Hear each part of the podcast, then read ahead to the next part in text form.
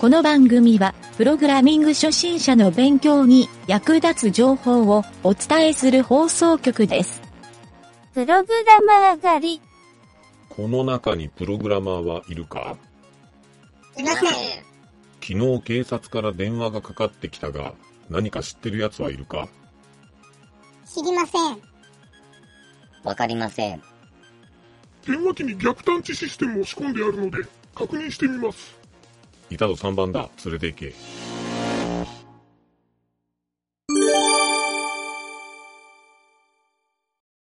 クソカレッジのコーナ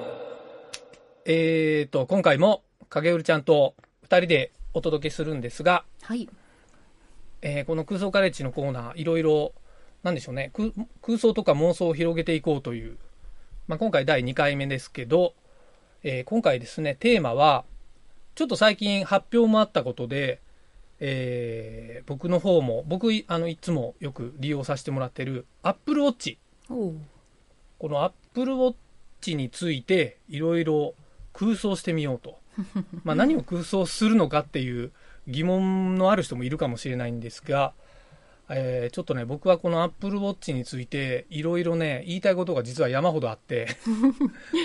Apple に聞いてもらいたいし、フィットビットさんにも聞いてもらいたいし、まあ、Google ももちろんなんだけど、まあ、Google フィットビット買ったのかそうなので、このスマートウォッチって言われるこれってね、ポテンシャルがあるのに、なぜかまだ搭載されてない機能とか、こんなんあったらいいなみたいな、そういうのをちょっとね、僕と影うるちゃんがいろいろ考えてきたので、それを話し合ってみたいなと思います。影うるちゃんは Apple Watch で使ってる？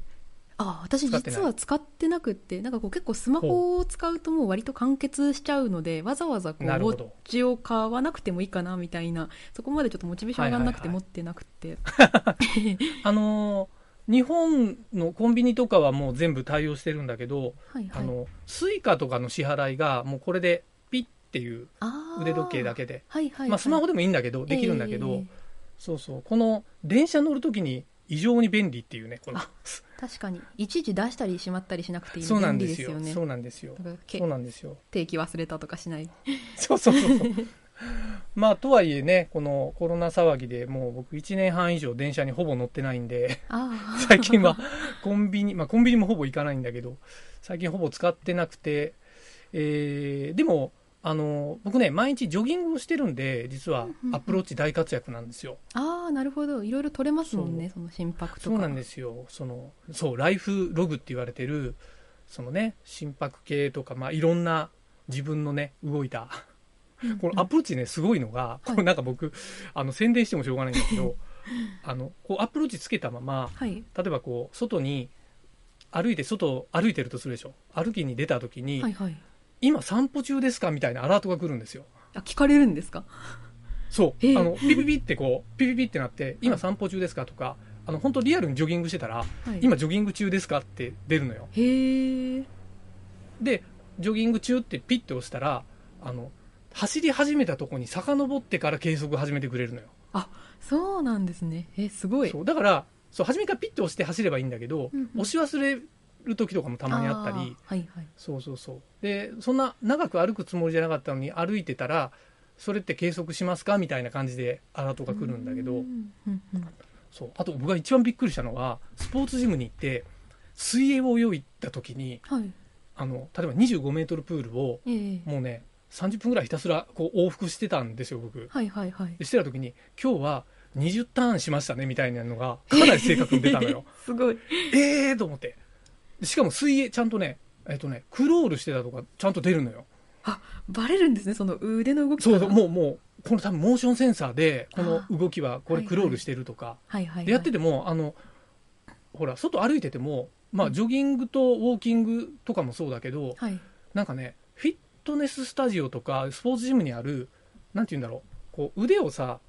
と足がこうなんか棒でつながってて、こう左右でこうやって、なんていうんだろうあれおばあちゃんがよく足ブラブラさせながらやる、ありますよね。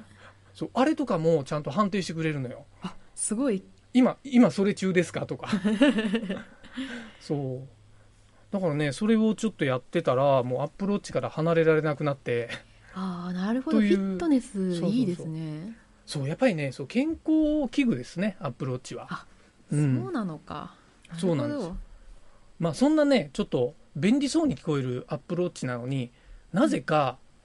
体温計がついてないっていうか、体温測ってくれよと思いながら。そうなんですね。測れない、測れそうなもんですけどね、技術的には。いやいや、なんかそう今だってコロナの接種会場、ワクチンの接種会場とか行ったら体温測るときに手首でピッてやって測る、はいはいはい、確かに機械とかあるでしょ。ありますあります。赤外線のレーザーポイントかな、うんうんうんうん、あれで測るから手首でも測れるっていうのがあるし、うんうんうん、血中酸素濃度も確か今測れるのよ。 あれ違ったかな。あ、なんかそうかもしれない。なんかそういえばさっき調べた時に出てきたかも。心拍数、そうそう、なんかいろいろあって、そうでも全部多分医療機器の登録をしないといけなくて、体温計って確かそう僕ね、サーバーの実際のオンプレサーバーの温度を測るためにその、はい、レーザーポインターのやつ持ってたんだけど、はいはい、あれをね体温で測れないのかなと思って測ったら、まあ大体36度とか出るんだけど、うんうんうん、体温測ってはいけませんって書いてあったのよ。へーで一方オムロンとかが出してる体温専用のやつは体温しか測れないのよ、はいはい、へえ。でオールインワンってないのかなと思ったらやっぱりなくて、もう医療機器とそういう工業用製品と分けてるみたいなんだよね。あ、そうなんですね。だからアップルのその血中の酸素濃度を測るやつが日本で承認を得るのがアメリカから2年遅れぐらいだったのかな。そう多分そういうのもあるから、はいはいはい、体温計って結構敷居が高いのかなってちょっと思っちゃったんだよね。ああ、なるほど。そうなんですよ。結構めんどくさいんですね。ね、あれば便利でしょうけどね。ねえ、だって女の人なんか特にね、そうですね、もう四六時中体温測ってても、そう僕もね、なんかね体温僕普段低いから、はい、常に体温測ってくれよって思ってるんだけど、そうだからね体温計すごい欲しいんですよこの機能として。確かにそう、まあ、体温って言わなくてもいいからそうというのがねちょっと第一の要望なんだけどね、他にもちょっといくつかあって、これね僕がこういうアプリ作りたいなと思って昔企画を考えてた時に出たApple Watch レーザーポインターっていうの機能があって、これ何かっていうと、はい、パソコンのね、パソコンっていうかこうなんだろう、なんかセミナーとか行った時に前にパワーポイントでスライドを出してこうなんか赤いポインターでこうライトでピッて当てて、うんうんうん、ここですねって説明する矢印の棒代わりにしてる人ってわかるかな、はいはいはいはい、あれそうそうそうあれをなんだろうソフトウェアに落とし込んで画面のここですっていう、まあ、要するに赤いポチとかポインターが出ればこここことか出ればいいし、うんうん、次のページっていうんでめくる操作をみんな手元のねあれ次ボタンがあるんだよね。あ、はい、はいはい、スライドの次ボタンっていうのが、今そういうガジェットが売ってるんだけど、あれをアップルウォッチでやりたいなと思ったんですよ。あ、プレゼンするときに便利そうですね。そうそうそうそう、プレゼンする人側のツールなんだけど、うん、でアプローチのここの画面でこうスライドしたら画面内のポインターが動く、要するにトラックパッドみたいになるのと、はいはい、なんかタップとかしたら次のスライドに進むみたいなのってなんかアプリでできそうなのになと思って、まあ、単純にブラウザーの画面をここに出してタッチ精度どうなんだろうなと思ってたんだけど、どうやらアップルウォッチのその辺ってあんまり精度は良くないらしくて、そうなんですか。そうちゃんとアプリとして作り込まないといけないみたいなんで、ちょっとね簡易に作るのは挫折したんだけど、うんうん、そうでもちょっとアップルウォッチしてる人は意外と多い感じだったから、前の会社いた時に、うんはいはい、そうみんなねその機能あったら欲しいって言ってたっていうね調査結果はあるんだけど仕事がいいですよね、はかどりますよねそうそうそうそうそうで自分の腕につけておくから忘れないしね。確かにそういろんな人とスイッチして使えたりしたら便利かなっていうねはいはいはい、はい、であとはね、これちょっと僕が例に書いてる腕以外につけるアップルウォッチってあるんだけど、うんうん、これ僕もともとね腕時計しないっていうかすごい苦手な人で、あ、わかります、もう邪魔なんですよこれ。私もなんかダメですねそう今でこそもう本当寝てる時も実はつけてるんですよ。つけてるんだけど、はい、もう右と左をこう入れ替えながらつけてて、うんうんうん、でもうとにかくここに腕のここにね時計っていうか物があるのがすごい邪魔くさくてはいはいはいはいじゃらじゃらアクセサリーとかもつけらんなくて、うん、そうだけどなんかマラソンする時とかはなんだろうなこの二の腕につけたいなっていうのがあってでそういうバンド売ってるんだよね売ってるんだけど、はい、でスマートフォンとかこう入れるやつとかよく見ますねそれで走ってる人あるでしょ、うん、そうあれねものすごい使いづらいっていうかずれるんですよあれあ嫌ですねつけててそうズルズルズルってきてね走り終わりの時ここら辺肘ぐらいまで来てるのよはいはいはい、はい、ズルズルってきていやなんか筋肉がないから落ちちゃうのかもしれないんだけどはいはい、はい、そういうのがあってなんかねいやApple Watchを確かにここにつけてもうこっからなんか、まあ、脈とか取れるのか分かんないけどそういう風にやってくれりゃいいのにと思ったんだけどそしたらどこだっけな海外のサイトで、はい、そのねここにすごいうまくつけるガジェットを作ってるキャンプファイヤーかなんかでそう あったかもしれないなんかのクラウドファンディングで、はいはいそれがね出てたんですよへそう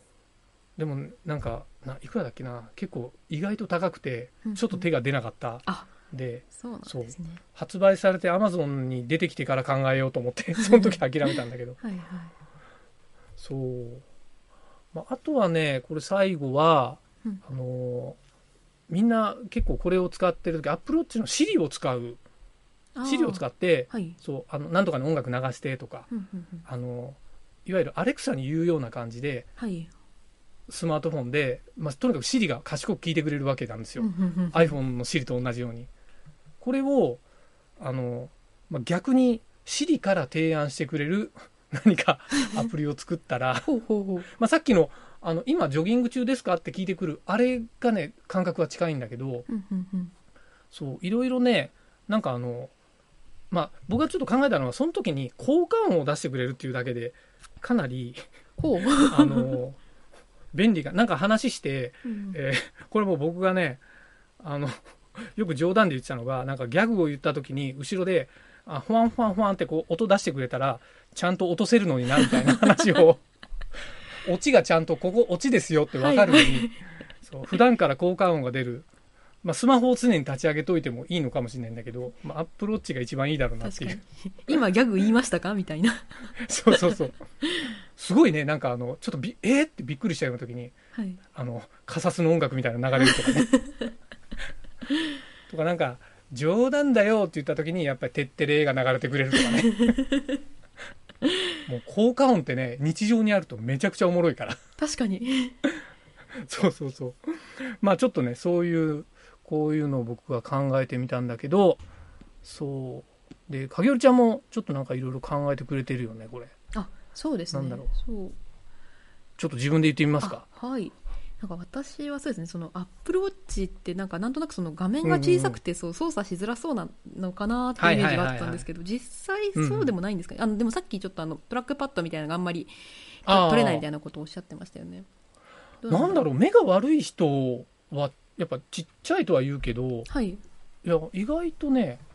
ほら番組やってる南條とかは、はい、視力 0.01 なんですよおでもあいつちっちゃい方のアップルウォッチ使ってるからねへあそうなんです僕 1. 点いくつあるんだけど僕は大きい方、うんうんうんまあ、ショート台しかないんだけど、はい、そうでも南條が使えてるから多分使えるんじゃないかなっていうそうなんですねちっちゃくてもはいはいはい私なんかもっと、うん、そのアップルウォッチからもっとこうパーッとこうホログラムみたいな感じですごい大きくこう画面がこう表示されてそれをこう操作できたらめっちゃかっこいいなってAR というかもうスターウォーズの世界ですよねなんかのどっかのさベンチャー会社がそれ映像でなんか作ってたねあ本当ですかすごいそれ見たいな、うん、なんかね、うん、そう面白かったのかなり現実的だったのは、はい、Apple Watch みたいなここにねなんか細長いそれこそフィットビットみたいな、はい、細長いガジェットをつけてでこっからねライトが出てここにこの腕のとこにスマートフォンの映像が映し出されるっていう、はいはいはい、見たことあるかも、はい、そうあれすげえ頭いいと思って確かにここにスマートフォンをつけてるようなもんなんでそうですよね確かにそうそううん、あれホログラムではないけど、うんうんうん、あれで多分技術的には多分タッチもできちゃうんじゃないかなと思うから。確かにそうですよね、うん、そう今ちょっとなんかその、そうですね、スマホ触ってからそのなんかご飯食べたりとかお菓子食べるとかってちょっとなんか衛生的にあんま良くないなとか、いちいち消毒しなきゃみたいな感じの。確かに。なんでもうなんか非接触型でそういうなんていうか操作ができたら結構なんていうかいいよなと思うんですね。非接触いいね。そう。なるほど。そうか。なんか手のひらにこう画面が出て、うんうんうん、スマホじゃなくてもう手のひらタッチして操作できるっていうのはありかもね。確かにそう。自分の手なんで、自分の手だからそう。もう消毒した後の手ならいくら触っても大丈夫な気がしますよね。じゃあここにその手首の内側のところにバンドつけて、ここの手のひらに画面が表示されればいいのかもしれない。確かに。うん。そうか。そうですよね。ああ、面白いかもそれ。うん。そうあるいはもうなんか本当にそのスマート、うん、さっき二の腕につけるみたいなことをおっしゃってましたけど、そのスマートリングって多分あるんですよね、はいはいはい、今その指輪型のやつ、ああいうのだともっとなんていうか小型化もできますし、うんうん、もうおしゃれにできるみたいな、そうそうそう、そのなんか結婚指輪パカみたいな感じでスマートリングとかそうそうそう、スマートリングのなんか一番初め日本で発売した会社が確かねなんか潰れちゃったんじゃなかったかな。あ、そうだったんですか。僕セミナーでね、そう社長さんと名刺交換させてもらって、そうなんですよ。僕もね気に入ってたんだけど、で当時ねまだ試作品でそれを試作品の販売をしてたんだけど、うんうん、ちょっと確か高かったのかな。で僕はね買わなかったんだけど、そう製品版になったら買おうと思ってたら、なんかねうまく作れなかったみたい。あまあいろんな社内の問題かもしれないけど、はいはい、うん、そうですね。でもなんかねそれをね買った僕の友達がいるんだけど、うんうん、その友達が言うにはなんか思ったほどあんまり何もできないよみたいに言ってたから。ああ、小さすぎて逆に今別に画面とかも、まあ、難しいだろうから。そうですよね。意外とごっつかったのよそのはいはいはい、結構でっかくてはいはいそうロックシンガーつけてるみたいなあ、そうそうちょっと手が痛いみたいに言ってたけど、はいはい、そうでもなんかいいよねそういう。今もうだってどっかの国だとあれでしょ、もう手首に埋め込むんでしょ確かチップかなんか。怖い、すごいそんなのあるんですね。だからもう半永久的なスイカみたいなのが。なるほど、ピッとそう多分日本も、うんうん、僕もねマイナンバーカードの先はそれだなと思ってるんだけどね。あ、埋め込んでしまうとそうだからもう国民 ID がそこに全て。ああ、すごいでも意外と便利かもよ。それでね電車のキセル乗車もできなくなるしみんな。確かにそうですよね。すげえ昔見たト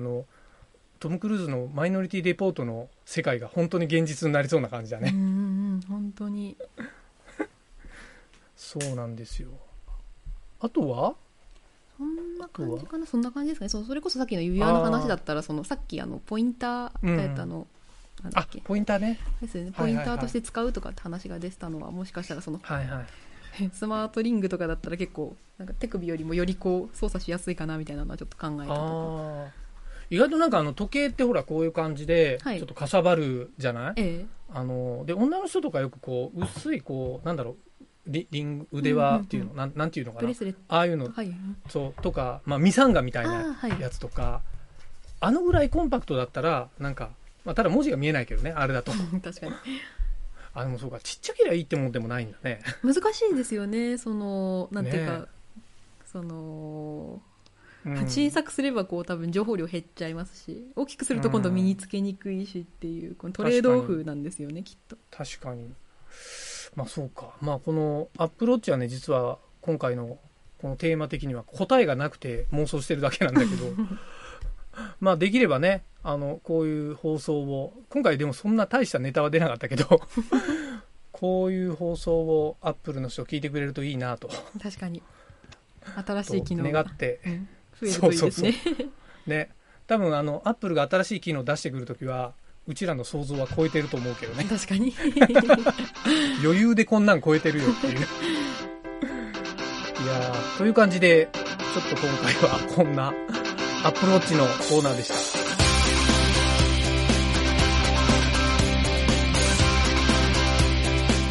番組ホームページは http://mynt.works /ラジオ